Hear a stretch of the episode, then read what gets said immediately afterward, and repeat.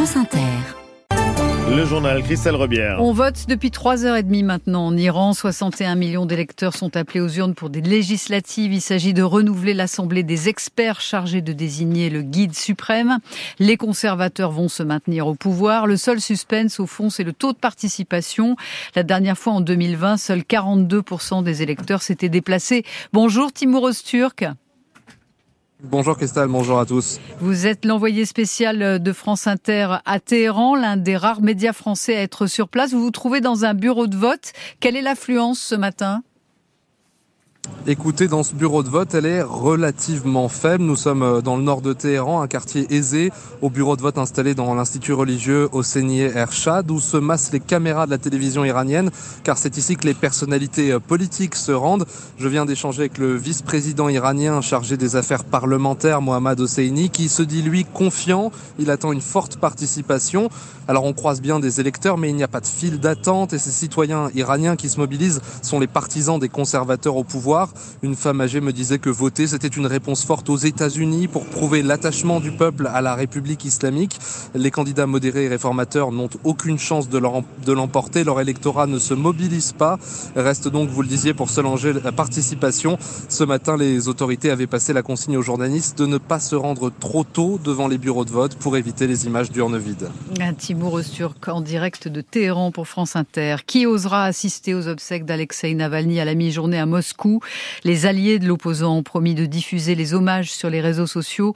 Après l'annonce de sa mort il y a deux semaines, 400 personnes avaient été arrêtées pour avoir osé déposer des fleurs.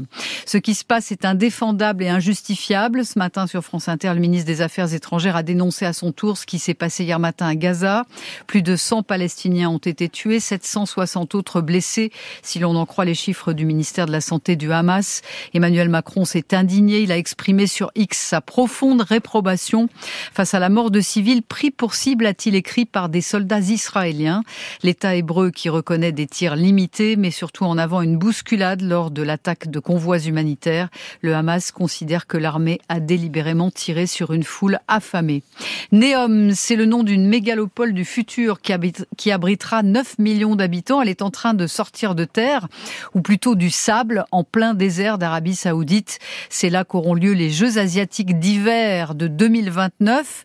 Alors à ceux qui dénoncent une absurdité écologique, le prince Mohamed Ben Salman promet que tout fonctionnera avec des énergies renouvelables. Géraldine Allo, vous travaillez à la cellule investigation de Radio France. Vous nous révélez qu'EDF va y construire une centrale hydroélectrique et ça suscite un gros malaise en interne. Oui, jusqu'à présent, rien n'avait filtré à l'extérieur d'EDF tant le sujet est sensible. Mais d'après nos informations, l'entreprise a signé un contrat début janvier avec les Saoudiens pour concevoir bâtir une centrale hydroélectrique qui alimentera en électricité la mégalopole de Neom.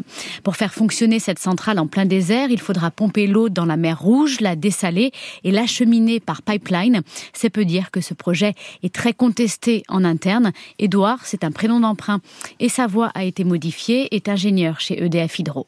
Quantité de voyants sont rouge écarlate sur ce projet. On conçoit des projets dans lesquels on joue au golf au milieu du désert, on organise des jeux d'hiver là où il ne pleut pas, le tout éclairé par des lunes artificielles dans des complexes hôteliers de luxe dans lesquels on se déplace en drone volant. Ça, c'est pas EDF. C'est pas notre EDF. C'est un paradoxe de demander la sobriété en France et de s'impliquer dans un projet à ce point délirant. Délirant car la mégalopole de Neom, c'est un peu comme dans le film Le cinquième élément. Il y aura une ville verticale de 500 mètres de hauteur où l'on se déplacerait donc en taxi volant.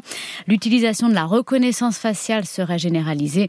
Le syndicat Force ouvrière a émis une alerte éthique auprès de la direction d'EDF.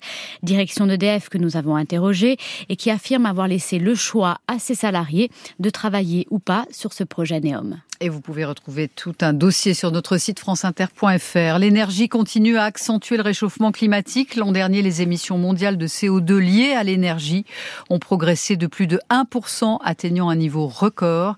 C'est dû notamment à une faible production hydroélectrique à cause des sécheresses et aussi de la croissance chinoise. Une opération coup de poing de la coordination rurale à Paris ce matin. Des agriculteurs ont bloqué la place de l'Étoile avec des bottes de foin avant d'être encerclés par les forces de l'ordre. 13 militants ont été arrêtés Enfin, vous aimez lire et vous rêvez de participer au jury du Livre Inter Eh bien, lancez-vous. Il suffit de nous écrire, de nous raconter l'importance de la littérature dans votre vie, votre quotidien. Vous nous écrivez soit sur le site franceinter.fr, soit par courrier à l'adresse Livre Inter, France Inter, 116 avenue du Président Kennedy, 75 220 Paris, CEDEX. Vous avez jusqu'au 11 mars. Et je vous rappelle que la présidente du jury cette année, c'est quand même Isabelle Huppert. C'était le journal de Christelle Rebière. Dans un instant, 15 minutes de plus avec Franck Zal, le chercheur qui révolutionne la médecine. C'est juste avant Totémique. Bonjour Rebecca. Bonjour Ali. Vous nous donnez rendez-vous avec qui à 9h20 Avec Rachida Brakni qui est comédienne et qui ce mois-ci devient autrice puisqu'elle publie un premier roman autobiographique entre la France et l'Algérie. Formidable, à tout de suite.